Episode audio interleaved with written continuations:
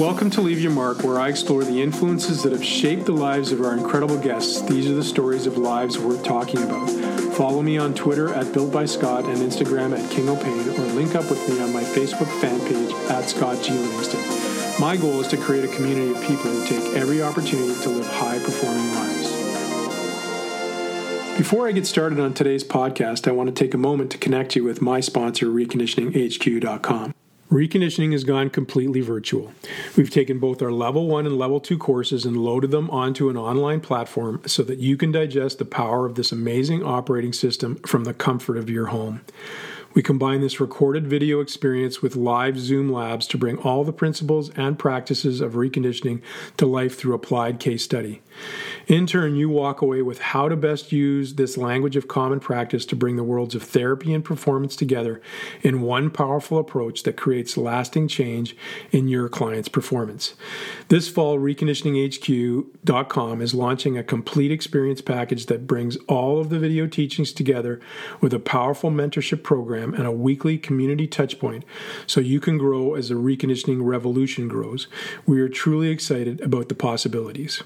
We believe that success in any venture begins with the right mindset. We know that the statistics for burnout in human performance are significant and that many of our colleagues face questions every day about personal fulfillment and living their best life. This is why we've started a landmark program for human performance professionals called Empower You. This program is all about crafting your best life, living purposefully, and enjoying the fruits of your impassioned labor. We start our next quarter in September, and we'd love to have you along for the ride. For more information about reconditioning courses or our amazing Empower You program, head over to reconditioninghq.com and use the coupon code LYM50 for $50 Canadian off the program of your choice. Leave Your Mark believes in our sponsor, Matrix Fitness, to bring the best of human performance equipment and support to our listeners. Matrix is one of the leading edge manufacturers of fitness products on the planet today and one of the fastest growing. Their equipment and programs are used by performance practitioners of all levels throughout the world today. Matrix Fitness engineers have put together their free home workout app and youth at home workout programs. This is an example of how Matrix Fitness serves the fitness community all over the world and how building strong communities is their goal. You can access Matrix Fitness applications and support at matrixtotalsolutionssupport.com. Their purpose is to help you thrive.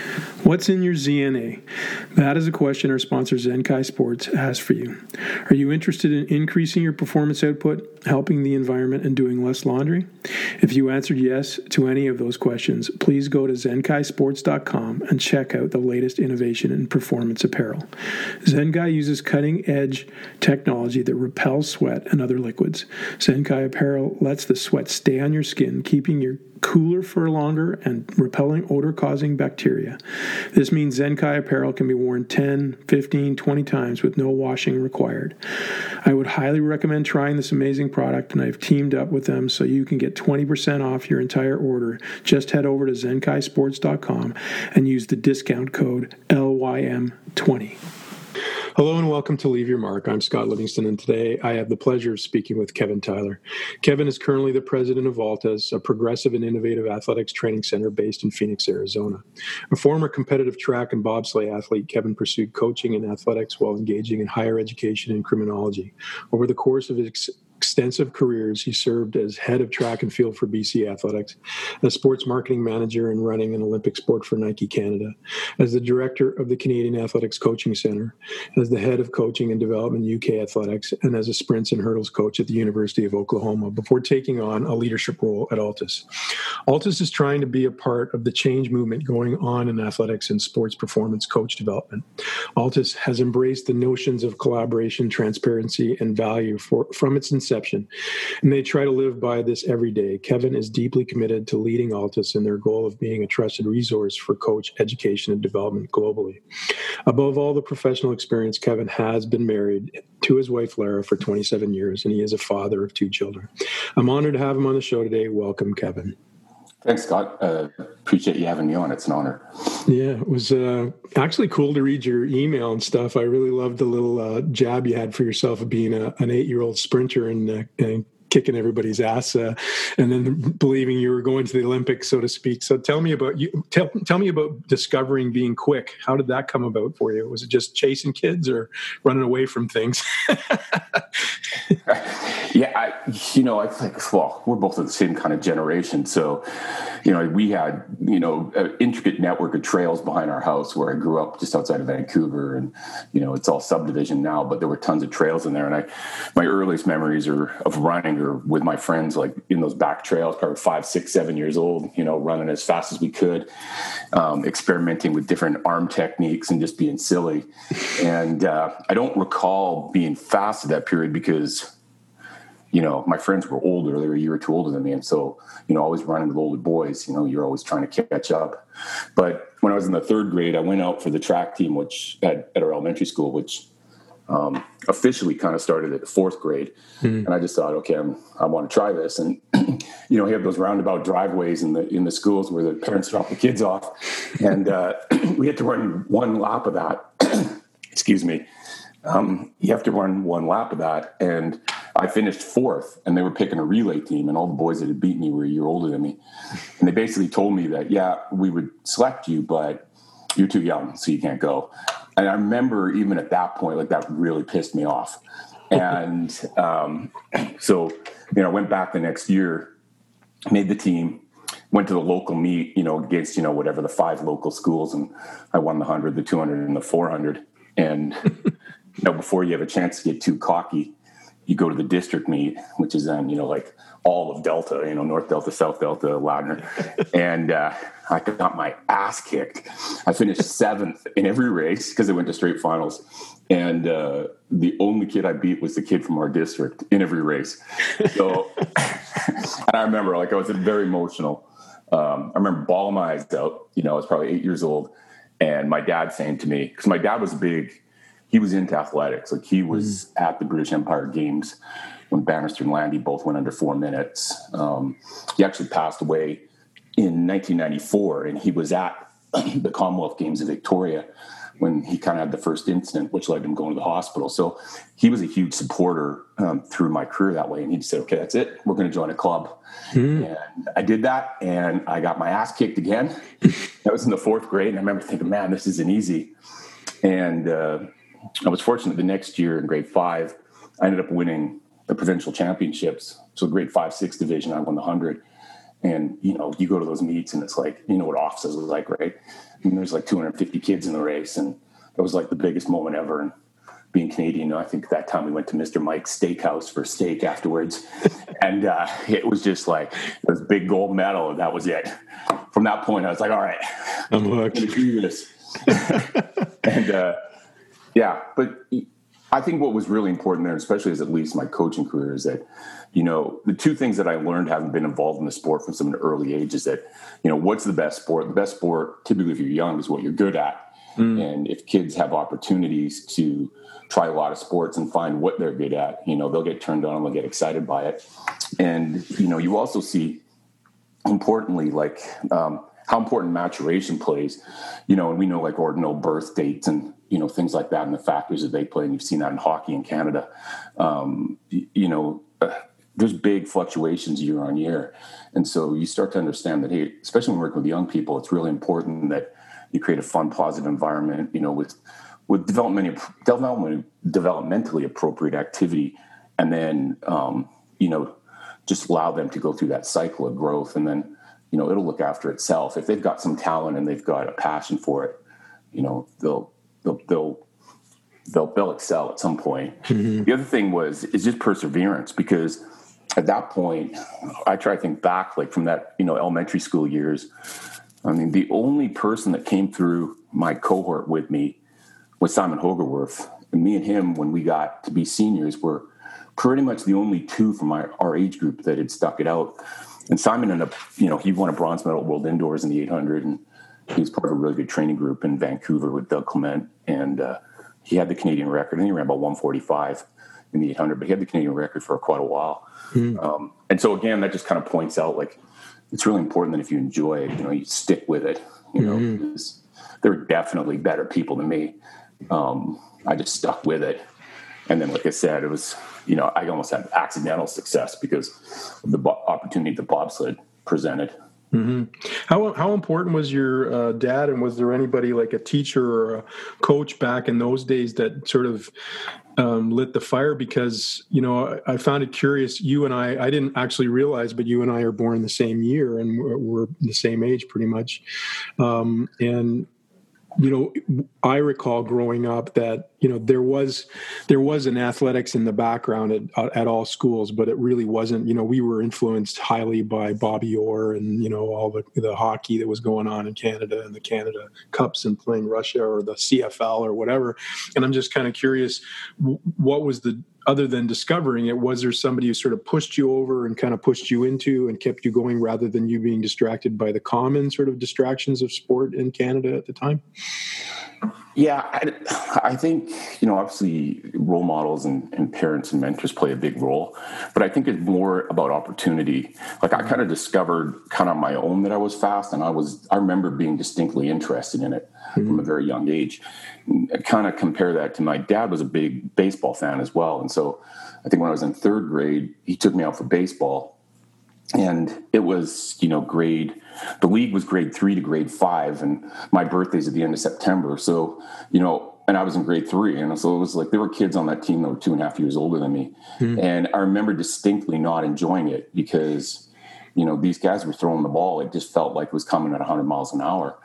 And you know uh, i went back two years I, then i didn't play and i went back two years later and then realized you know maturationally like okay i can do this now.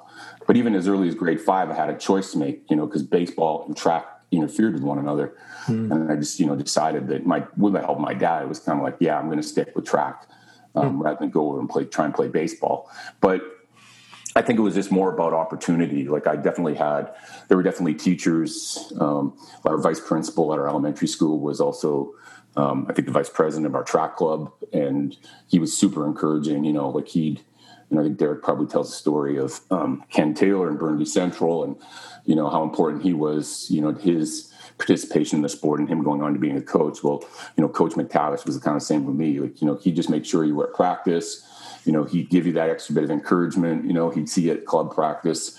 You know, I remember once, you know, me and another guy, we were always in trouble, like in elementary school. Like me and another guy that were always in trouble. We were on the roof of the school or something, and he caught us. And you know, like I know I was getting leniency because of my sport background, right? You know, I think we had to write something on the board 500 times, but you know, it, it was it's just kind of that, you know, the encouragement and the support and being there and providing the rides and mm-hmm. helping through the periods where you know you're not winning you know, because um, it is very cyclical based on your growth and um, and and also the amount of training volume you're doing. I mean, I remember a period, you know, there were kids in the fourth and fifth grade in Richmond running from the track to the airport, which was a six mile run. Mm-hmm. You know, and those kids were outstanding. They were running outstanding times at that age, and then they were burnt out two years later. They just had enough of it, doing six mile runs on the on the concrete at right. you know ten years of age.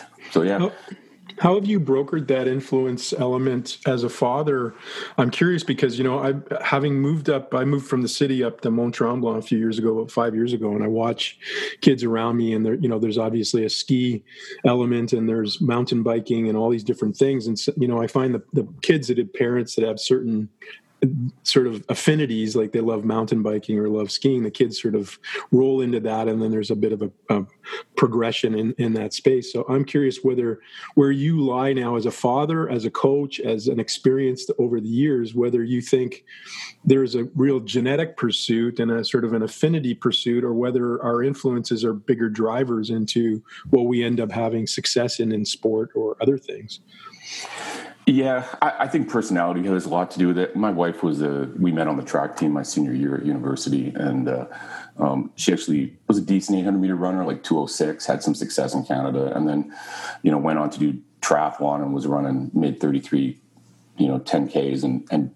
pretty, you know, pretty competitive, competed, competed at the world championships, was in the top six, the elite division in Canada, competed in a whole number of world cups.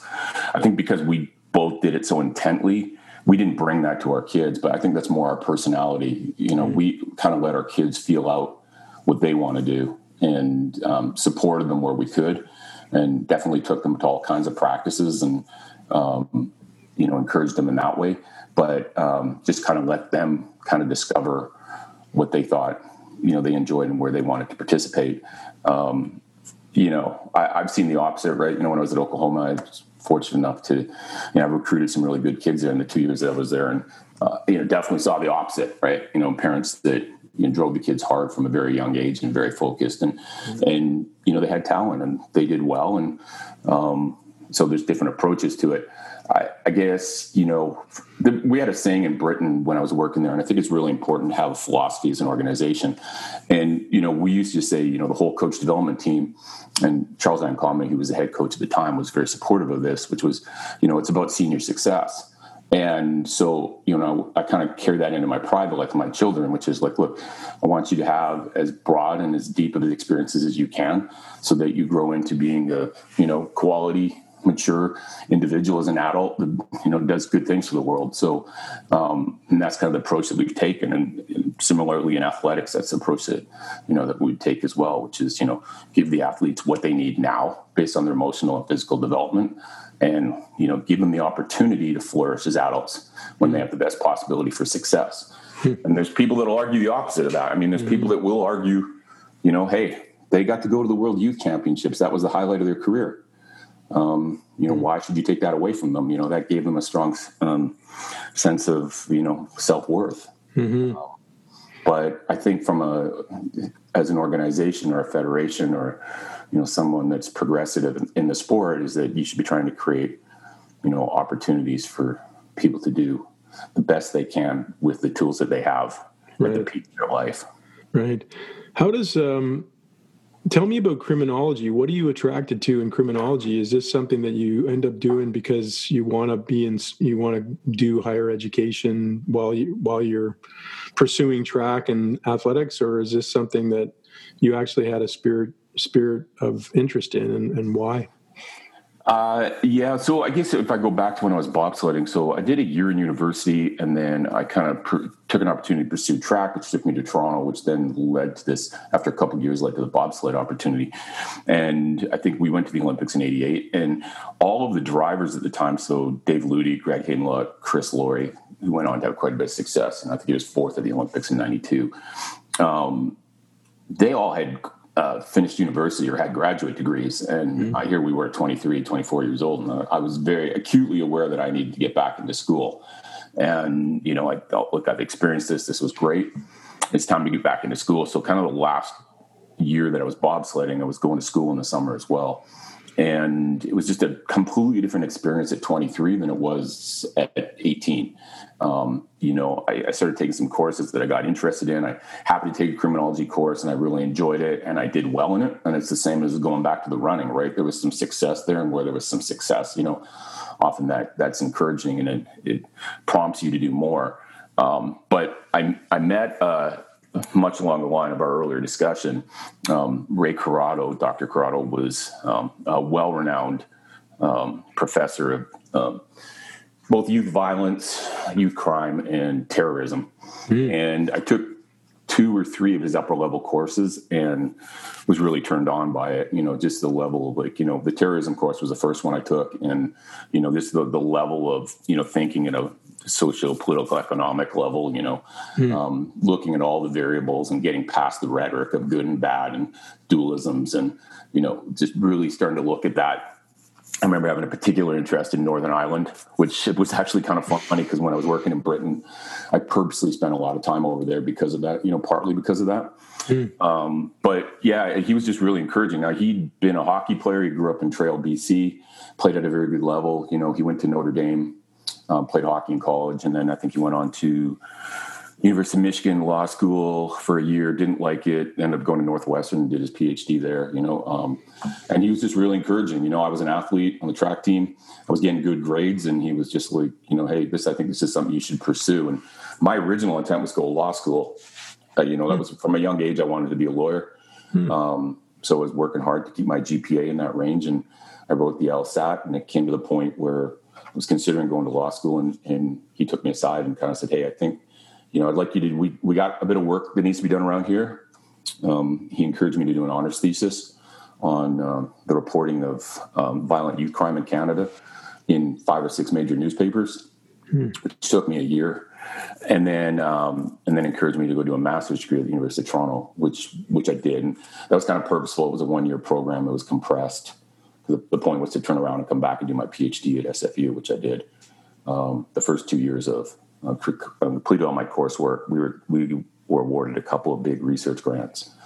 Hmm. Um, but yeah, again, it just goes back to the whole mentorship component and the encouragement and someone taking an interest in you, and then that combines with some of your interests. And mm-hmm. I don't know, I've always had an interest in young people and helping young people, and so um, definitely got to see the other side of it from, you know, from that perspective.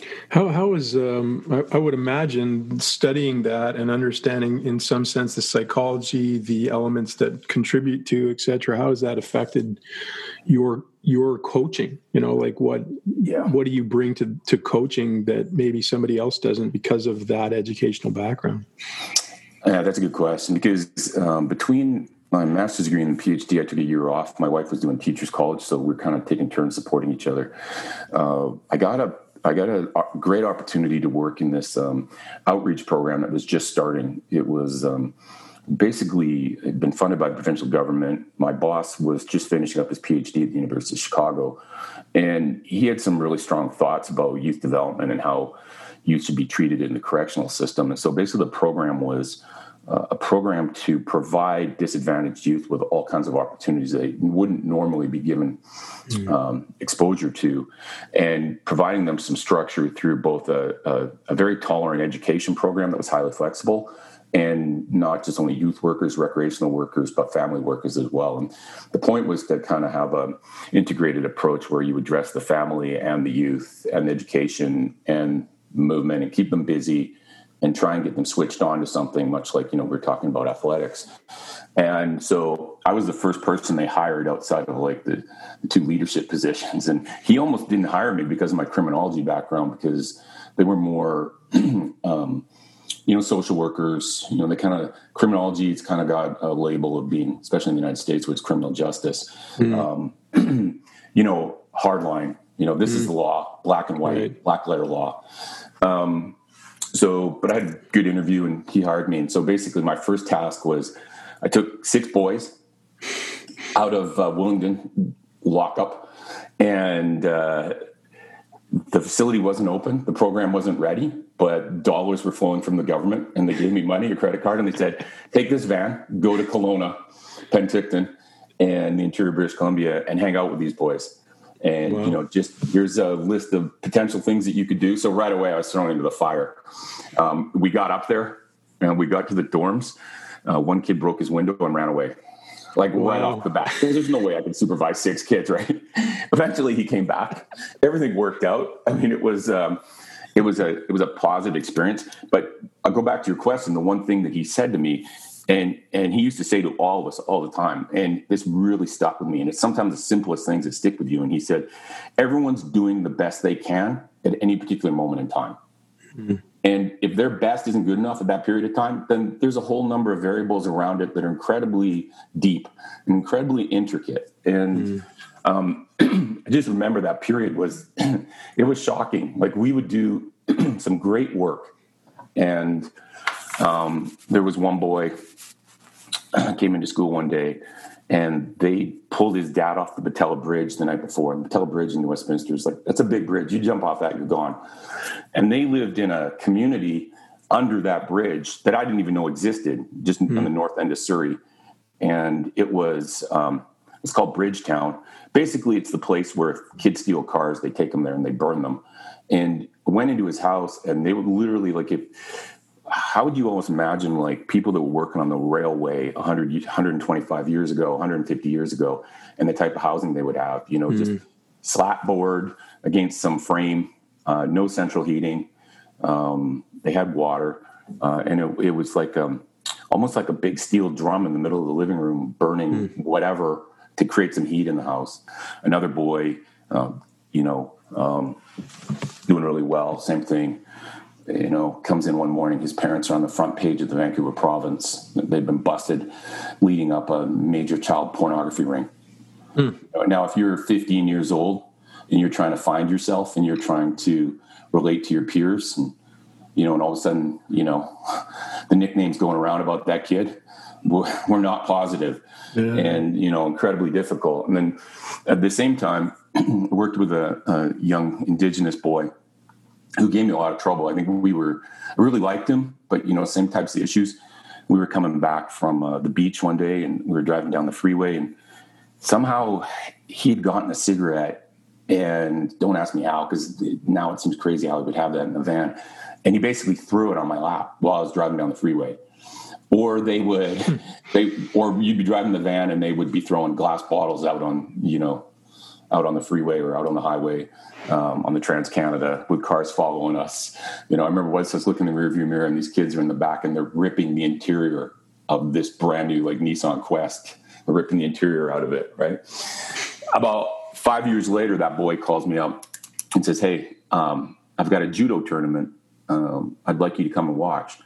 And I went and watched the tournament. He won his weight class, and you know he he came up to he took me outside afterwards, and he said, you know, I want to apologize. You know, like you know what I did was wrong, and mm.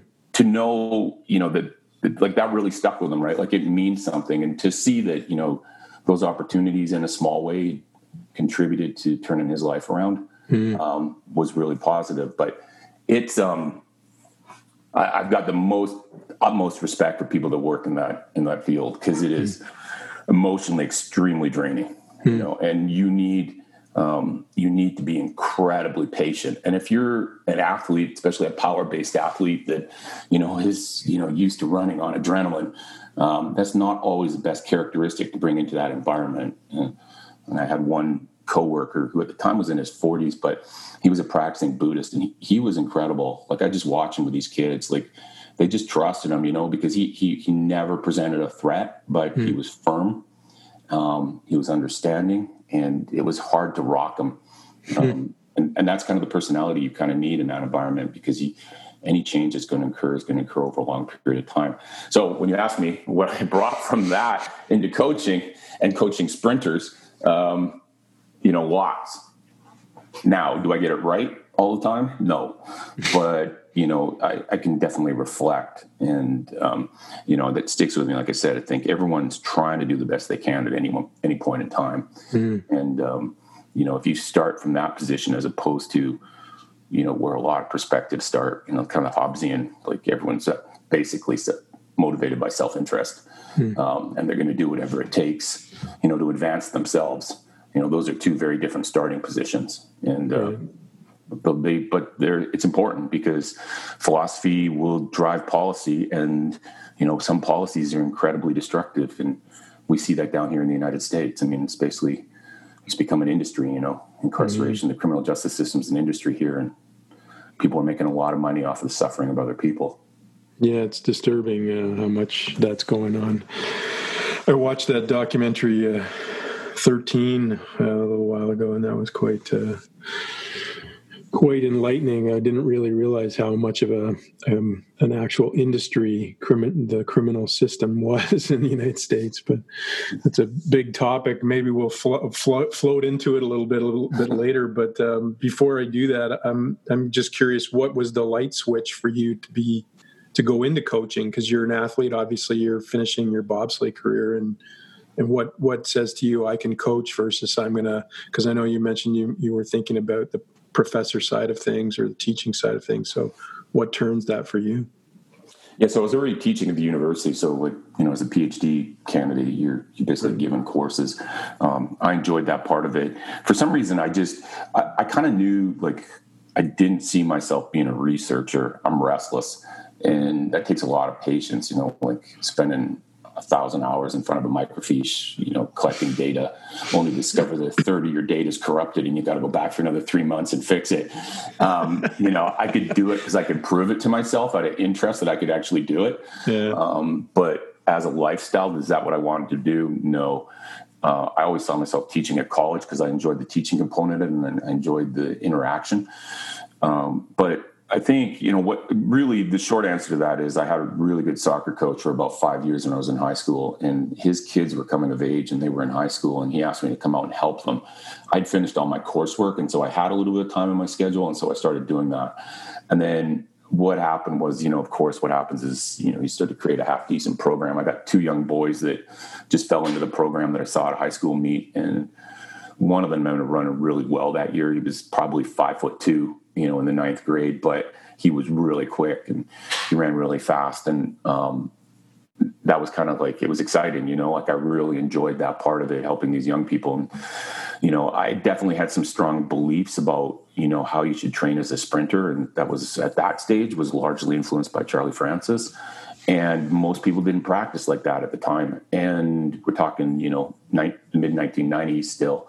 And, um, you know, I just, I just felt like those principles would work anywhere and um, started to apply them and started to have some success. And I think Laurier Primeau, who's the head coach at University of British Columbia now, was really my first senior athlete that kind of came on board. He was looking for a coach, you know, so he helped. You know, he's a he's a go getter. He's a really good recruiter. You know, strong coach in his own right. Understands all the event groups, and he started putting a senior group together. And he basically said to me, "Hey, how would you like to work with all of us?" And um, he ended up running broke 50 in the four hurdles for the first time, broke 47, you know, I think he ran 46 8 and 49 9 in the hurdles, um, which, you know, was incredibly, which was, was really good at that stage of his life. Um, and then it just grew. And then mm-hmm. literally, like Derek sent Shane Niemi to us, you know, uh, January of 99. And, you know, I think he broke the Canadian record in the 400 within six months.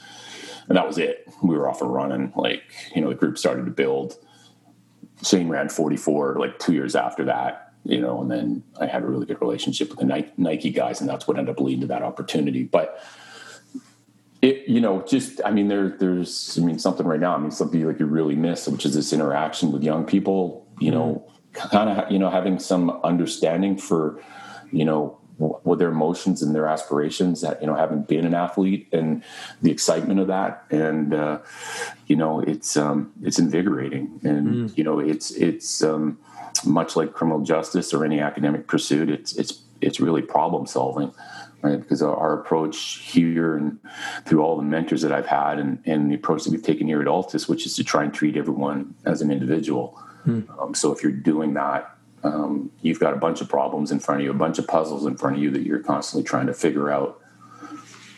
You've been you've been influenced by you know a couple of um, really well respected and sometimes call them controversial uh, people figures in you know in Charlie Francis and Dan Pfaff. What what was it in both of those guys that you've learned from them, and also what do you recognize in them that made them successful or made them the the the people that they were that w- that differentiated them from the herd in some sense. Mm-hmm.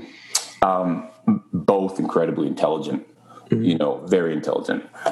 Um, you know, if you listen to Dan's story, for instance, I mean, he's self-taught, but he is a vociferous reader, and uh, he absorbs material really well, and he has a really good way of making complex issues simple um, and he's always engaged in ongoing professional development.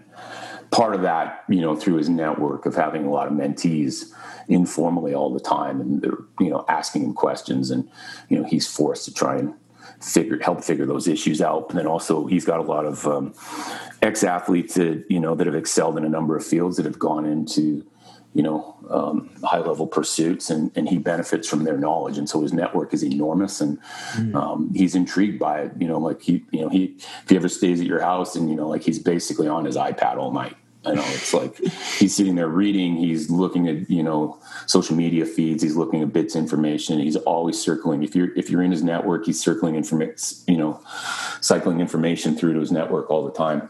Um, Charlie, the same thing. I mean, Charlie went to Stanford University. I mean, he in political science, he was one of the he had the quickest wit out of probably anyone I've ever met.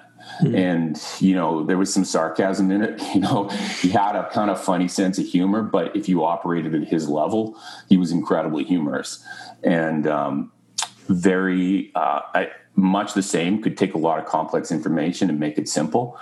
And um, you know the word i use for him very pragmatic very intelligent very pragmatic and you know we know where that all went and i think the pragmatism to a degree was you know to him just common sense mm. you know, as he explained things. Um, so you know, they share a lot of traits in that way. The other thing that's very big on, they're both huge into coach development. Hmm. And you know the one thing you know like, like Loren Seagrave or you know um, any other coaches that have been influential in, in my career, they've all had big networks of mentee coaches that they've taken on. Like they've always been really happy to share the information. I, I had really good fortune of both working with Dan very closely in the United Kingdom, but Loren less known. Like we brought Loren over. I mean, I bet you Loren spent 90 days a year every year in the United Kingdom. The four years we were over there, and hmm. I've seen him present probably you know thirty times now. And fantastic presenter, you know, really loves education and has done a lot to help develop you know sprint coaches and help push sprint theory forward. Hmm. Um, so yeah, I mean those, you know that. It's. I don't think it's a surprise. You know, I think yeah, those yeah. are all qualities that that that lead to successful coaching. Uh, very, very invested in their athletes. You know, you know, you know, everyone knows the story of Charlie basically, you know, selling his car to fund training camps or using his own money and showing people's houses with groceries. You know, in Canada, you don't have the infrastructure like through the NCAA system that you have in the United States. And, mm-hmm. you know, coaches have to carry a lot of burden on their back. You know, it's changing now a little bit, you know, with the funding that's available in Canada now, but that, that wasn't the case in the 1980s. And, yeah, for sure. You know, there's a lot of personal sacrifice on the part of all of those coaches. What what was the segue for you into sports marketing with Nike? Was that a kind of a what was the shift purpose here there an experience or an opportunity or why did you go into that yeah because um, well i kind of recognized that you know i'm kind of i'm pretty i think i'm fairly observant uh, you don't need to be that observant to realize that there's not a lot of coaching jobs in canada right. it's not the united states and um, there is a particular pathway to getting a job in the NCAA. And if you're a foreign coach, that typically involves having a lot of success mm. um, and coming in as a very experienced coach, or having gone to school in the United States and then following the pathway that a lot of U.S. athletes do when they transition into coaching was just you know go from volunteer to graduate assistant to you know a assistant coach at a at a smaller institution and then maybe get yourself into a power power five type school. But um, yeah, I just realized that, um, and and I, you know, Brian McCulder hired me at BC Athletics, and that was a great experience for almost a year where I got to run the track and field program there. But I could see what the issues were, and I wanted to coach, and there weren't a lot of coaching jobs, and the ones that did exist typically involved, um, you know, taking your time and splitting it nine ways, and um, you know that you could tell you weren't going to have success under that model. So um, when the Nike opportunity came up, um, Tim Phelan was the rep in Canada, went on to become the American rep, went on to become sports marketing director in Russia um, during the Sochi Olympics, and then is back in Beaverton now working with John Capriati. But I mean, he was very supportive. Again, it's just another person who kind of believed in me at that point and, and said, "Hey, you can do this. You should transition to this." You know, Marky's, or sorry, Nike's philosophy is, you know, we'd rather take people that are, um, you know, based on this whole notion of authenticity, we'd rather take people that understand the sport in detail and teach them marketing than to take marketing experts and try and teach them the sport. Mm. Because the latter doesn't work; it's not effective, and a lot of companies try to do that. Um, Nike's approach was different. Your, your role was to help the marketing team understand sport and how to apply uh, campaigns in an authentic manner. Mm. So again, I had awesome team there. I mean, awesome team. I mean. Um, you know, one of my coworkers is was the assistant general manager of the, the Raptors, and I think he might be with the Nets now or something. I think he's moved on to the United States. Um, another one of my coworkers is still there in that role, running basketball. Um, my boss at the time, uh, Ken Allen, who was uh, the head of marketing, sports marketing in Canada at the time, is the director of marketing for Columbia mm-hmm. in. Canada. Columbia uh, Sportswear. Mm-hmm. Um, so really strong team, tons of connections. They taught me a ton of stuff. Um, you know, another guy, Vidi Gomes, he ended up being the head of basically Nike Golf marketing team. You know, mm. Tiger Woods, he managed Tiger Woods. You know, so these guys were, you know, they were they were plain speaking. Mm. There was no bullshit. I remember once I, I went out. Um, we had the rights, the licensing right to the OFSAA cross country and OFSAA track and field championships.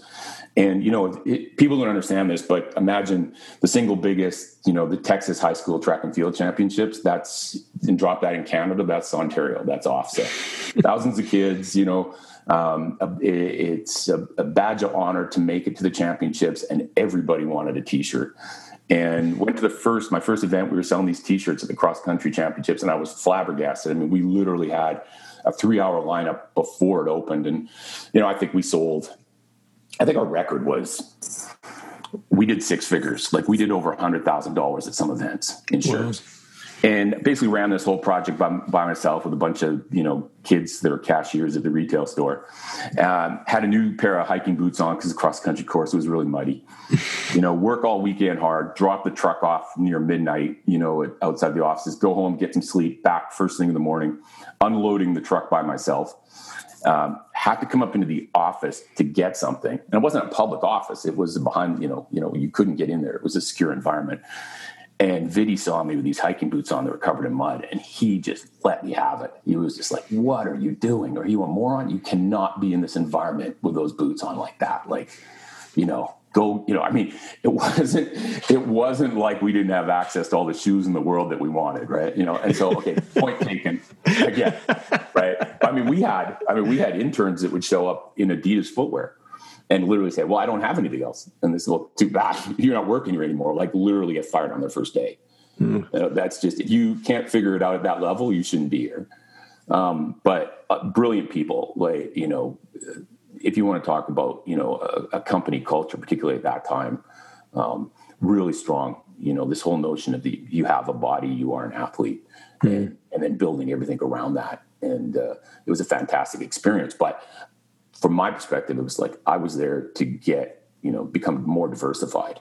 Mm-hmm. Right? You know, to get a broader understanding because I knew that if I wanted to coach in Canada, that I needed to bring skill sets to the table that other coaches didn't have mm-hmm. and connections.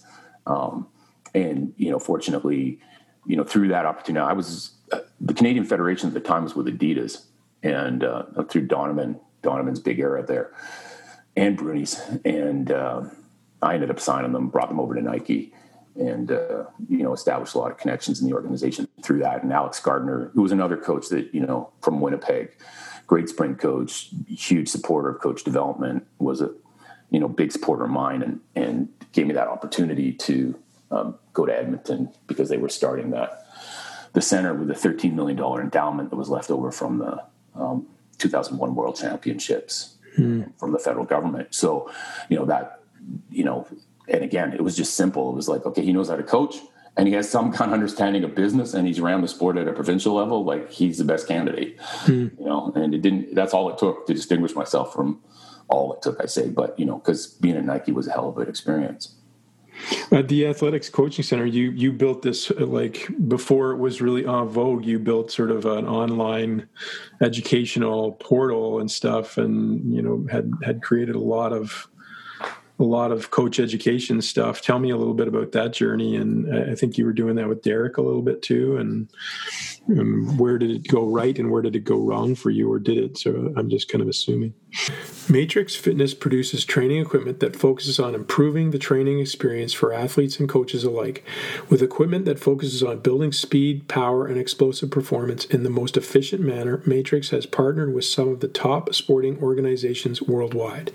As a global brand with local support the matrix performance team assists their customers with solutions research and training protocols so coaches can focus on what they do best help athletes prepare for competition and get better.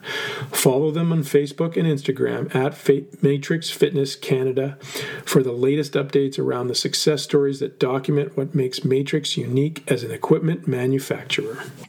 Uh, yeah, I mean that that was an incredible experience. I mean, I, I learned a lot from that. Um, you know, um, there were some things that were really done well there. Um, mm. And I have to say, like that was probably one of the funnest times of my career. You know, mm. that that four or five years that we were there together. Um, so I, I got the job. You know, was in the faculty of physical education and recreation of the University of Alberta because the coaching center, in order to you know, in order to be efficient, all of the operational aspects of the of the center were going to be run through the faculty. And that way we didn't need to have accountants or you know pay for you know and that was part of the partnership between the foundation and the university. And um, um, there had been an intern at Nike, Brian Kropman, who's still at University of Alberta now. And this guy was phenomenal. It's like when you come across people who just get it. Mm-hmm. And he ended up having his internship renewed like I think three times or something. It was a record. Like people don't get their internship renewed. And like we just didn't want to let this guy go. He's working for free. um, but you know, he was he was just you asked him to do something and he got it done. And, you know, I kind of understand my strengths and weaknesses. And I knew that I had to have someone like that around me, you know, which is like, okay, I understand the sport. I've got ideas, but I need an operational person that who's young, is early in their career, who I can trust.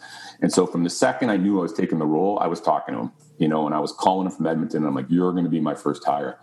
And he was my first hire. And then we needed someone for content, and the best person for that was Derek Evely. I mean, the guy's incredibly well read. Um, he works really hard.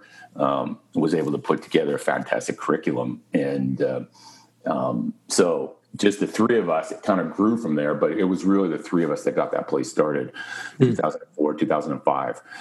Um, the, the mandate, of course, like a lot of things, was very broad, and I think the in principle the idea was right that you know I, I, fundamentally believe this. This is you know we pursued this at uk athletics england athletics. This was a big component of their programming which is if you're going to invest anywhere in the sport you know besides you know the the obvious things like you need to have competitions and you know um, but you have to support coaches because coaches are the single biggest difference maker in any athlete's career. If every athlete can have the most positive experience through the developmental pathway with a series of coaches who lack ego, who are incredibly knowledgeable, who are transitioning athletes at appropriate points in their career, they're going to be successful. And success, again, is like I said earlier, is them reaching their maximum potential at the peak moment in their career when they're, you know, like whatever, 22, 23, 24 years of age. Um, so I think principally it was correct. There was some tension from the very beginning because out of that $13 million, the, the, the Federation had gone through, Athletic Canada had gone through a very difficult period in the late 90s where they had very poor leadership. Mm-hmm. Um, not necessarily on the coaching standpoint because Andy McGuinness was there and like he did, you know, he was very influential in my career as well. Um, you know, in terms of being somebody who encouraged coaches and gave coaches opportunities. But um, at an accounting level, they got themselves into trouble. Mm-hmm. And there was still kind of, they were trying to get themselves out of debt. And I think there was a strong belief from the Federation that that endowment should have been turned over to the Federation. And while they were cooperative, um, and, you know, I have a really good relationship with Joanne Mortimer, who I believe is still at Own the Podium as the chief operating officer. Um, you know, there was among certain people this underlying current that, you know, the, the funds should have gone to the Federation. So there was always a little bit of conflict there. And then there's inherent conflict, anyways, because, you know, we were, I was definitely coming from a Nike position and that was very entrepreneurial. It's like, let's get things moving. Like, you know, infra- mm. you know these old infrastructures and ways of doing things aren't necessarily the best way. And you know we wanted to do some things a little bit differently and and obviously the federation has responsibilities around formal qualifications and they have that infrastructure in place and they want that supported. But for the most part you know through my relationship with alex gardiner you know which was always strong was always positive he was always encouraging. Joanne was very encouraging as well um, you know and you know we had some great leadership at the university that they just they just let us run with it and and we very quickly realized, hey, there's no way with the amount of money we have, uh, because 13 million sounds like a lot, but basically what was happening was we had $400,000 a year. That was the interest that was coming off of the was coming off of the off of the endowment and that's what we had to operate off of and then we had to generate revenue on our own beyond that if we wanted to do anything or create partnerships. And we just realized that we've got to go digital. Like mm. if we don't go digital there's no way we're going to be able to meet this mandate because we can't be everywhere in person. And our belief was largely that we just need to get good information out there in digestible formats mm. whether that's audio written video. Um, you know we, we went about trying to develop all of them And uh, 2007, I think, was when we first started putting video online. And uh, we worked with this provider. And I remember they'd just come back from this convention in Las Vegas. And they were saying, Yeah, you guys are going to be the first organization in Canada to have this technology because it's brand new. And um, you're going to be able to stream video from your website. And uh, and that's what we started doing. And there was no social media. We didn't have a clue what we were doing. And there was nothing to read at the time because nobody really had done it before. I mean, I think we pretty much came up around the same time as YouTube. Mm. And um, so what we did was we had free content, but then we also had smaller digestible bits of content that we would charge, um, you know, seven ninety nine to access it three times or something. I remember us being really concerned about how many times they could access the content, uh, you know, because they would just keep it and share it with their friends, et cetera, et cetera. All these things that just like are irrelevant now, you know. Um, I mean, now most of your content should be free, and then you mm. post your your prime products. Um, but but yeah, it was an incredibly interesting time, and we were fortunate at the same time to have built up this athlete group. And I mean, I literally lucked out. I mean, Todd Christopher was there; he wanted me to coach him, and within eight months, he won, broke the Canadian record, won a bronze medal at the World Championships at 21 years of age, and really, he should. He was ranked number two in the world that year from Edmonton. You know, mm. like it was. You know, the kid was a phenomenal athlete, and he, I mean, he just has that personality that he's going to be successful in whatever he does. And that really just the combination of those two, two things that we had the staff, the support we had, and then Tyler's success. And it was just like, okay, you know, take this athlete piece and run with it. And um, uh, I remember when I moved to Edmonton, there had been an article in the newspaper in 2004 about how how uh, unfair the, the selection criteria were at the time because they're essentially I think there'd been one athlete from all of Alberta. There'd been no athletes selected, you know, from Edmonton to the Olympics that year. Tyler had, as a 20 year old, had got the standard like two weeks after the deadline and he couldn't go. Hmm. Um, so that was a big headline on the Edmonton Journal. I remember thinking we're gonna we're gonna turn this around. Like, and I think we had six athletes from Edmonton, four that were in our training group and two that we supported. That ended up going to the 2008 Olympics. Um, Tyler won the World Indoor Championships that year. Adam had already broken the Canadian record in the hurdles. He smashed it. He ran like 48.2, was in the top six in the world in 2007. So we were having a lot of success, and it was just a really exciting time. You know, we were traveling all over the world, you know, creating all this exciting content, you know, hearing from people. And uh, interesting, we talked about Northern Ireland earlier. When I got to the UK, someone came up to me at a conference and basically said, Hey, I emailed you guys, and I remember the email because Derek pointed it out to me. Um, you know, me and my buddies, we listen to your podcasts, and then we go to the pub on Sunday morning and have breakfast, and we talk about everything that's in the podcast. And I said, "Yeah, I remember that email. You know, like that was impactful because we I realized at that point that we were starting to get a bit of a global following, and mm. uh, you know, it spurred us on to do you know more of the same." That's really, it's so interesting listening to you. Like, I'm curious because I think sometimes in in the world of performance sport, people, and I think this is by nature sometimes a human thing, but people have this kind of I'm going to get this job, and this is going to. There's almost like this finality of I've got to go and get that job, and then then once I get that job, I arrive at that job, and I hear in the the thread of character of the things that you're doing that that's almost like it's a station and you recognize this is a station i'm going to do it really well but this is this is creating me and i'm i'm just kind of self creating is is that conscious or unconscious in you when you look back? Like you mentioned about it the nike job and how you know you kind of knew, knew you needed this in order to like like do you know what i'm kind of asking when i say that? Yeah i understand that. That would be a flattering yeah. interpretation um, retrospective I'd love to say, yeah, that's accurate. Um, I mean, I definitely, like I said about the Nike role, like, you know, I was actually on, I was on the staff in 2001, the Canadian staff in 2001 of the World Championships when I got the offer. And I remember talking to Alex Gardiner, and he just said to me, "You got to take this role. You'd be crazy if you don't take this role." And um, I was torn because I had, you know, Shane was competing in the 400. You know, he just run 44.8 you know he was in contention for a medal at that championships and and I basically just had to pick up and go to this hotel and and start working for Nike and trust you know Derek was on staff so just you know trust the staff that that were there um So remember that part. Um, I think that part of it is I'm just really restless too. Mm-hmm. You know, like I love ideas. That can be a downside. And so part of the reason why Stu and I work so well together is because Stu can really get stuck in. I mean, he's developing this need for speed course right now. He's doing a phenomenal job. I mean, he's basically been a hermit for four to five months.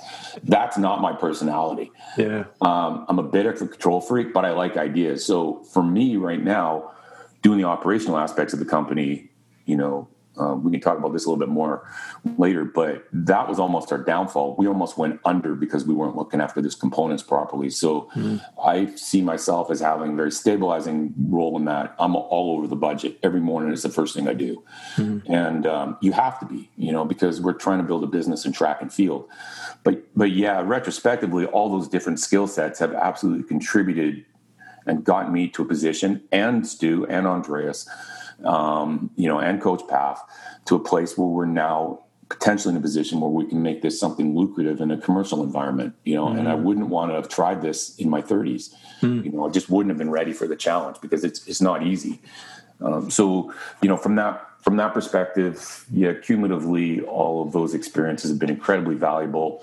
Definitely, there was a conscious component to it, but I think if you work hard and um, if, if you work hard and diligent and in a focused manner and start to have success, then opportunities will open up for you.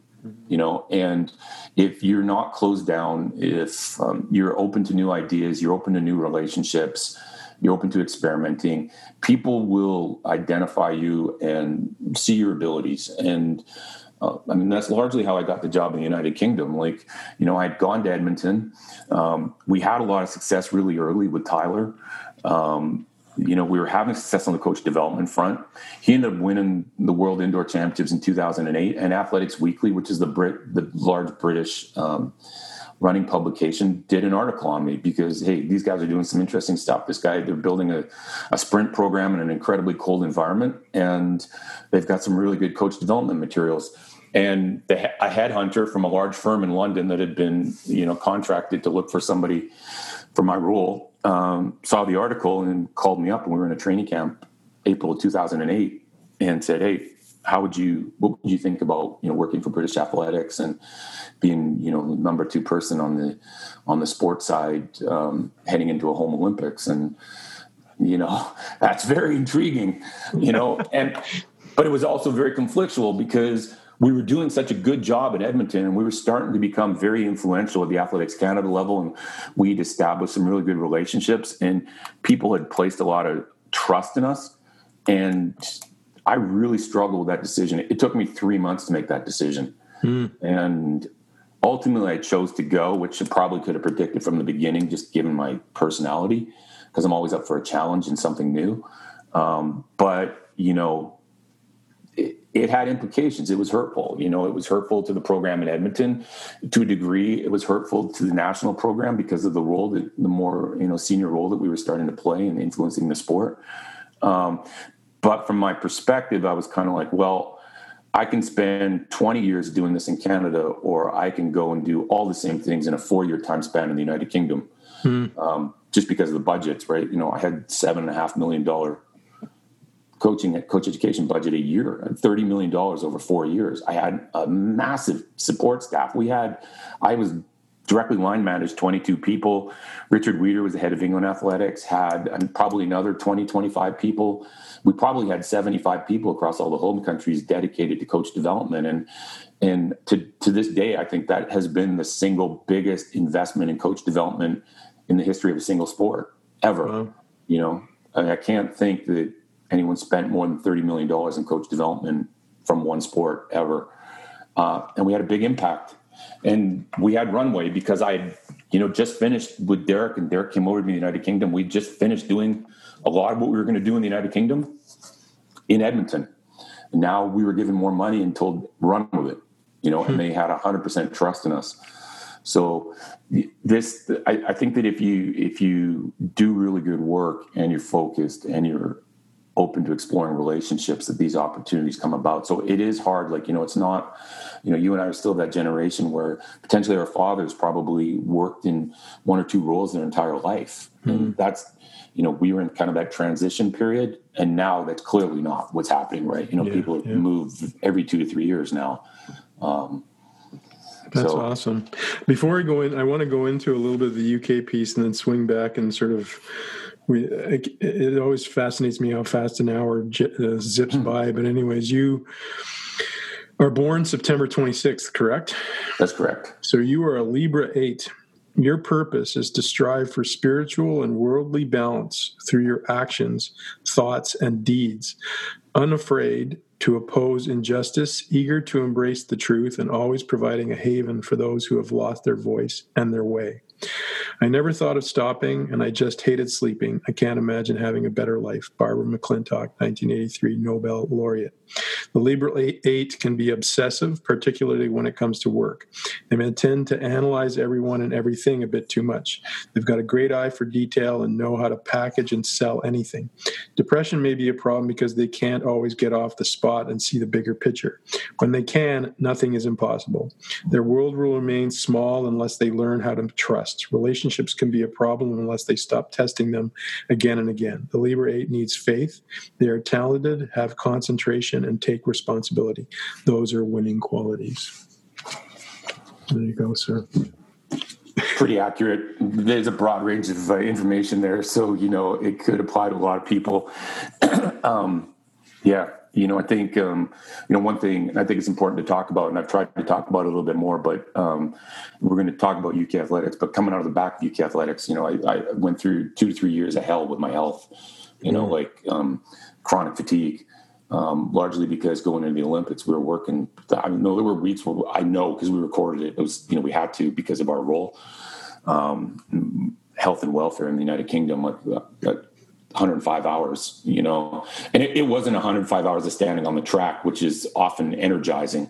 It was 105 hours of office work and operational. And uh, man, I job, you know, job assessments. And I think I fired, you know, 45 people and me and the guy in HR were best friends. And, you know, it was, those are tough emotional, you know, decisions. And, uh, um, you know, I just crashed coming out of that. And it, it's really important that, I mean, it's easy to say, you know, Stu would argue that there's no such thing as balance.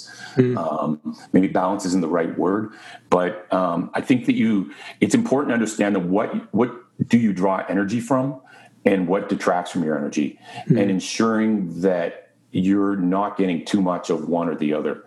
Mm. Um, because long chronic exposure to things that detract energy from you are uh, are, are to play hell with your health. Mm. Now, I would look back on that much like in some ways in a funny way, like COVID, which is like a lot of good things can come from that. And in terms of lifestyle, diet, physical activity, you know, meditation. I'm on basically a seven year meditation streak now. Like talk about obsessive. I have a timer and you know, it's not in the spirit of meditation, but I can tell you exactly how many days I've meditated in the last seven years. So, you know, it's important for me. Um, so, um, you know, I think for young coaches, it's important to ensure that it's not so much a balance, but just ensuring that that what that you have the right kind of equation when it comes to energy detractors and energy attractors, you know, and and what role they're playing in your life. Well, you know, that takes me into that UK experience. So, you know, you go over in this zenith period where the UK is just going to drop a serious amount of cake on trying to win medals at their own Olympics. Um, and you kind of create and are part of this uh, confluence of um, professional staff and guys you've known guys you've respected. And we talked about Dan before and stuff. What's what's inspiring about that experience and what's super challenging about that experience and finally what what uh, you you kind of mentioned it but what what is the sort of side effect of that maybe you didn't even see coming when when you did it uh, we could talk about this forever um, and like i said a lot of experience depressed in a very short period of time. Mm. Uh, on the back of that, I started coaching the last two years because you know started to find some room. Um, I was the head coach of the British junior team for three years, um, so was involved in that aspect of it as well. But um, I mean, the first thing is is that like it's in, it's incredible when you get a team of like-minded people that are intelligent, that are bright, that are hardworking, that just see opportunity. You know, that have growth mindsets, and what they can do. I mean, I mean, we did some really fantastic things there, you know, and try to be modest about it. But it, I mean, we had there are coaches like Dina Asher Smith, and uh, whose coaches I know were John Blackie were um, incredibly affected by that program, and it was you know important part of their their developmental experience, and I'm proud to be able in a small way contributed to that. I have some great friendships, and Richard Weeder is the performance director at Loughborough University now. Uh, Tom Crick, who worked with me, was the performance director in Northern Ireland after that, and is now the head coach at Aspire in Qatar, uh, which is a huge role. You know, like the, the Qataris are they spend a lot of money on. on on, on um, mm-hmm. athlete development and, and that academy, and he's running the whole program now. Um, so Charles van Commenee, you know, awesome leader, you know, very strong personality. Uh, I learned a lot from him, and so just some really good people. And you know, I think with like when you have a group like that and you have resources, the sky's the limit. Um, I think what I learned from it as well is that don't be afraid to stand up for what you believe in. Like we pushed back really hard against UK Sport. UK Sport at that time had a formula that was very much based on British cycling, which was you need to do talent identification, you need to do talent development, you need to do centralization. Um, you need to be heavily invested in sports science, sports medicine research. none of us would disagree with that, but how where your emphasis is and what your priorities are are important. And you know, my line would always be, you know, as speaking with the talent development person at UK Sports, like, okay, you tell me how I'm going to go find the next Usain Bolt. Like, what criteria am I going to use at 15 or 16 years of age that tells me this person's going to be Usain Bolt? Mm-hmm. And you know, not to be unfair to cycling, but it is, you know, a small sport. It responds well to centralization because of the need for facilities, and it's highly equipment dependent. If you're on million pound prototypes, you're you've just knocked out ninety percent of the competition because there's only six or eight countries in the world that can compete with you, and so you've already narrowed the field. That's not the case in athletics, and mm. these very formulaic, um, you know, prescriptions that say you need to do this, this, this, and this to have success just doesn't work. Mm. And our belief always was that if you put if you have the best coaches out there, you will be successful. In this sport, like why take on all of the operational aspects of managing young athletes when great young coaches are doing this every day naturally organically in their own environments and they're learning as a process and they're given opportunities and they're treated with respect and they they basically help these athletes move up through the pathway and they transition them if necessary it's not always necessary if necessary to another group of professional coaches and so we, you know, Simon Nathan, who's the performance director at Athletics Canada now, he was on our team. He was the head of uh, performance operations. Like we were unified in our perspective around this, and and we pushed hard to have the model that we had. We had some success. Um, the thing that I really, you know, and some would argue that we didn't do as well as with six medals. We could have done better. Um, the thing that I take away from it though is that four years, like much like your hours on your podcast, four years is not enough time. That we were really starting to realize things in, in the third and the fourth year that you could see there were real changes. Just we tracked all the data statistically. We had really awesome databases there around youth development, and you could see everything was trending strongly in the right direction. And um, we needed another four years for sure. That was an eight year program. And again, I've, I've, benefited from these legacy funds. Um, what drove coach development at that time was actually that um, Great Britain had lost the 2005 World Championships. They ended up going to Helsinki because I believe there was a change in government and I could be wrong about that. But basically, the commitment that was initially there to build a stadium in London dissipated and the stadium wasn't happening so they lost the championships. And so about 35 million pounds came back to the federation as kind of a consolation prize. And that money was put into both coach development and competition development. Um, i you know if i knew what i know now i would have basically tried to temper some of our spend and created an eight year plan. Mm. but it's one thing to say that especially when you have a home Olympics at four years or three and a half years, it's another thing to operationalize it because everything is pointed towards that four year cycle. And everything in sport runs on these four year cycles, which are detrimental because you see changeovers in staff. You see, and everyone says, okay, here's the big prize 2012 Olympics. Let's see what we can do.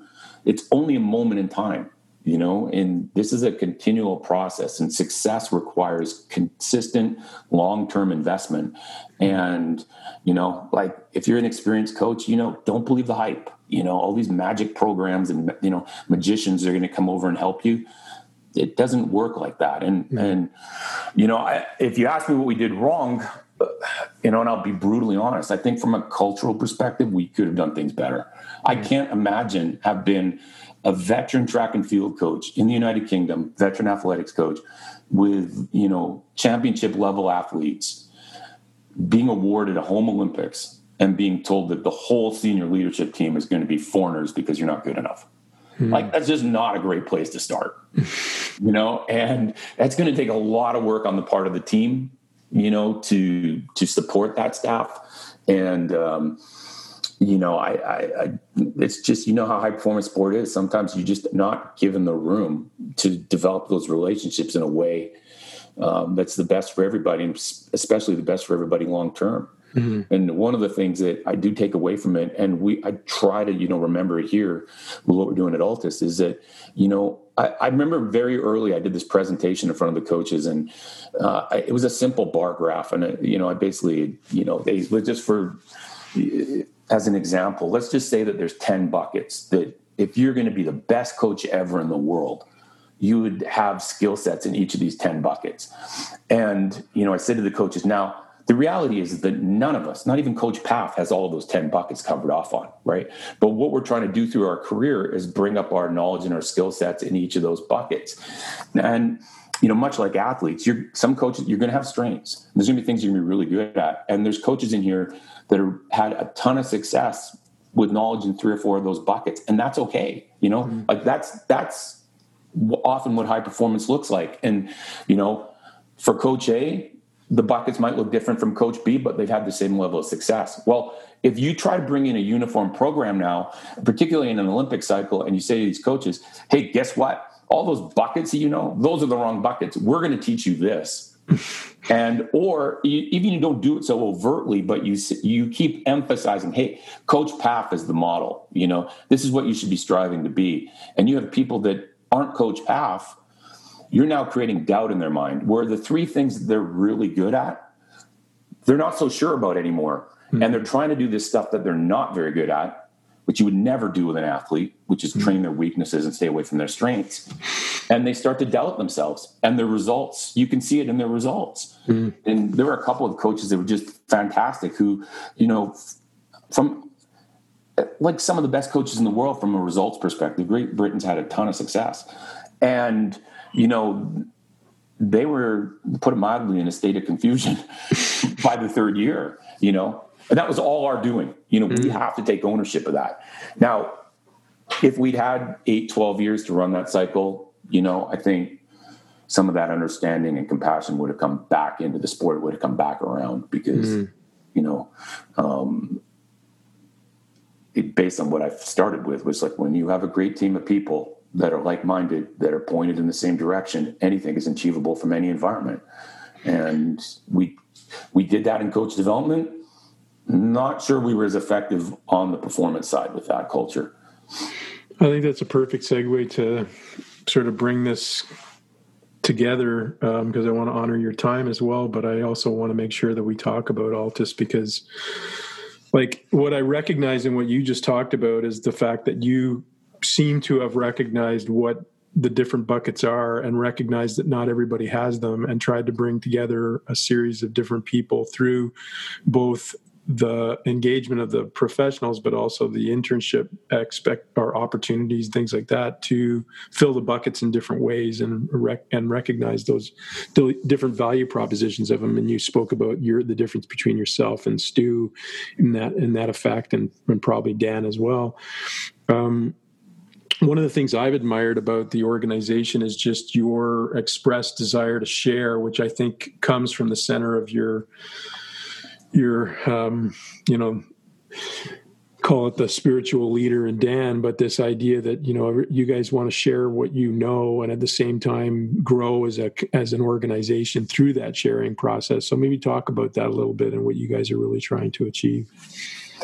Yeah, as I you know, as I said earlier, uh, all of the mentors that I've had were jointly vested in both athlete development and coach development, and they understood both a responsibility to bring their best to the athletes, but to help develop the sport by develop, helping develop other coaches. And even probably selfishly understood that by helping develop other coaches, they were developing themselves through that process, right? Because you're forced mm-hmm. to think about things. Um, I mean, there's some incredibly bright young coaches out there right now that, you know, with the resources that are available online that can skill up really quickly, you know, and they and they can challenge some of your concepts and your ideas. And so I think that's a healthy process for any coach. If you're going to be coaching, you need to be willing to continue to grow throughout your career. And um, it's easier said than done, for sure. Um, so we've tried to honor that. You know that perspective, like you know, Boo Schexnayder or Coach Pfaff or Gary Winckler, all of these um, Victor Lopez, all these coaches that were instrumental in North American thinking track and field. John Smith has always given a lot of his time to coach development. Um, it, it, it's important, and so we've we've tried to basically build the company around those two principles, which is athlete and coach development. And if you're going to do coach development, um, we don't believe in secrets. You know, we don't believe there's any secrets. We it, there isn't any secrets because every athlete's different. And so your secret that works on one athlete or works with one athlete at one particular moment of time in their career is not going to work across the board. And we need to be, you know, have a cooperative environment where we're able to share ideas and solve these puzzles together. And that's what we've tried to do. Um, technology has definitely made that a lot easier. We've had some experience with technology in a couple different environments. And so, you know, we've tried to bring these principles of sharing and transparency um, to the coach development field. And I hope in a small way that, that we're contributing to a more open and honest coaching community. I mean, far too often you see coaches at each other's throats, but the only reason that happens is because they're literally pitted against each other, right? Where there's you throw a few scraps out on the floor and say, "Hey, go fight over it," you know, you know what kind of behavior you're going to get. And so I always felt like when I was working at the federation, it's like, you know, it's it's it's our responsibility to ensure that you're respected and that you have all the resources you need to become one of the best coaches in the world.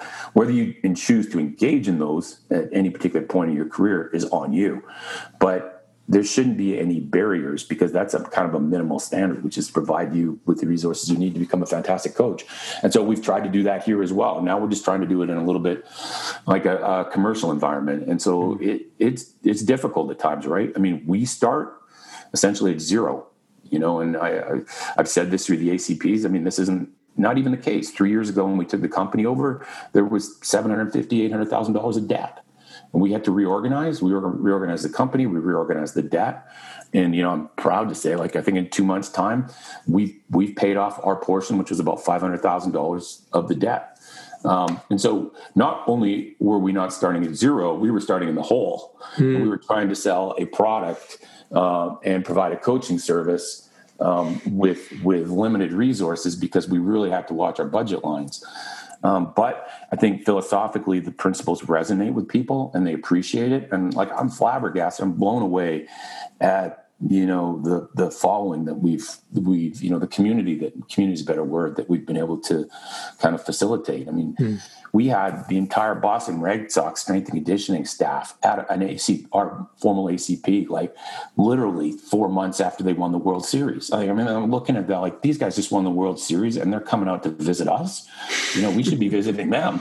And it, the, you know, it, has been, you know, across all the sports. You know, baseball. Virtually every baseball team west of the Rockies has has has visited us or has some relationship with us. You know, NHL, NBA, NFL, college football, college track and field, obviously, international. We have a large international following. Anytime we put an in-person program, I'm blown away how many people travel from Australia, India, United Kingdom, you know, uh, Northern Ireland, Scotland, you know, uh, Canada, obviously.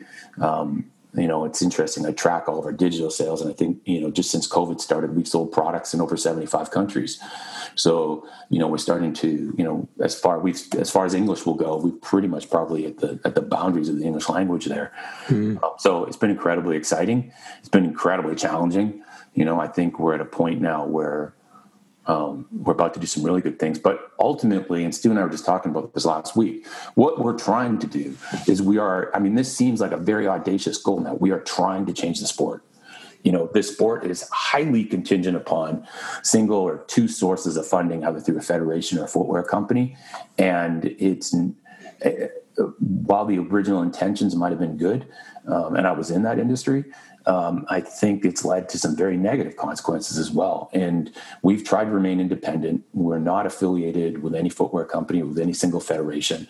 We're trying to create revenue streams that'll create opportunities for us to change how sports delivered. And when you sit here in the United States, and you know, I mean, I had a kid in 2018, Paul Dedewo, who's still here with me, was number three in the world. He won the World Cup. He was second at the U.S. Championships. He ran sub 45 nine times 44 43, um, won two gold medals at the World Cup, and uh, was ranked Diamond League final, you know, ranked number three by Track Field News the end of the year. He did not get a footwear contract.